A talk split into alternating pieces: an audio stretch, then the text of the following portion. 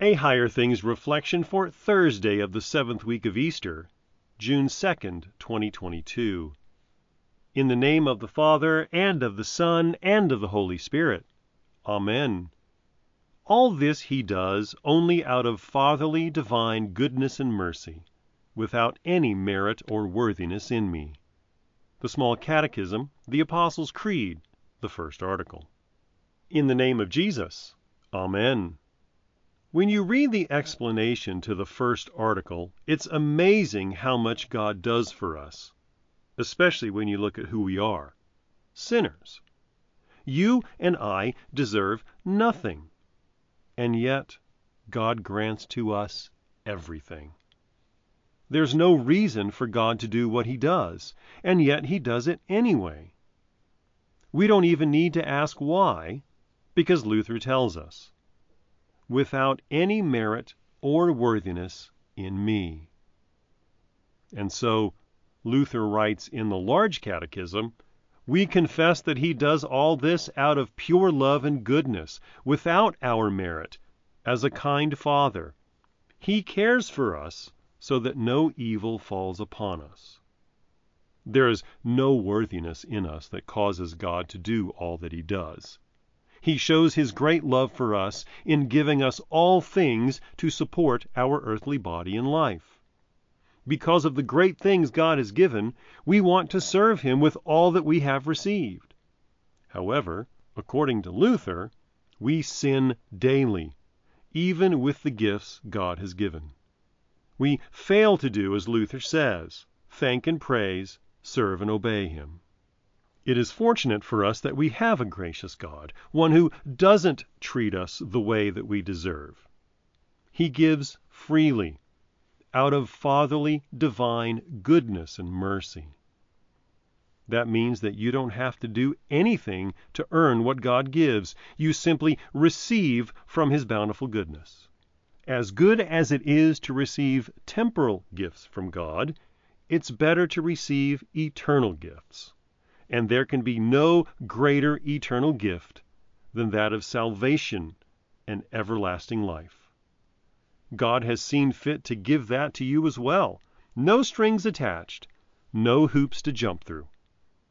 That's what a loving father does, gives generously.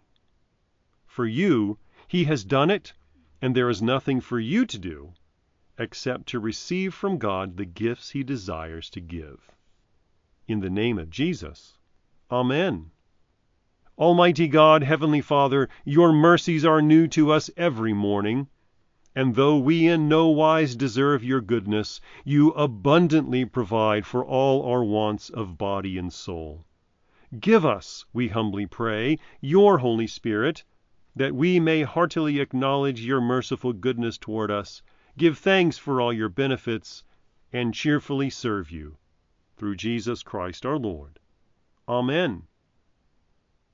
I believe in God, the Father Almighty, maker of heaven and earth, and in Jesus Christ, his only Son, our Lord, who was conceived by the Holy Spirit, born of the Virgin Mary, suffered under Pontius Pilate, was crucified, died, and was buried. He descended into hell. The third day he rose again from the dead he ascended into heaven and sits at the right hand of God, the Father Almighty. From thence he will come to judge the living and the dead. I believe in the Holy Spirit, the holy Christian Church, the communion of saints, the forgiveness of sins, the resurrection of the body, and the life everlasting. Amen. Our Father, who art in heaven, hallowed be thy name. Thy kingdom come, thy will be done on earth as it is in heaven. Give us this day our daily bread, and forgive us our trespasses, as we forgive those who trespass against us. And lead us not into temptation, but deliver us from evil. For thine is the kingdom, and the power, and the glory, forever and ever. Amen. I thank you, my heavenly Father, through Jesus Christ, your dear Son, that you have kept me this night from all harm and danger.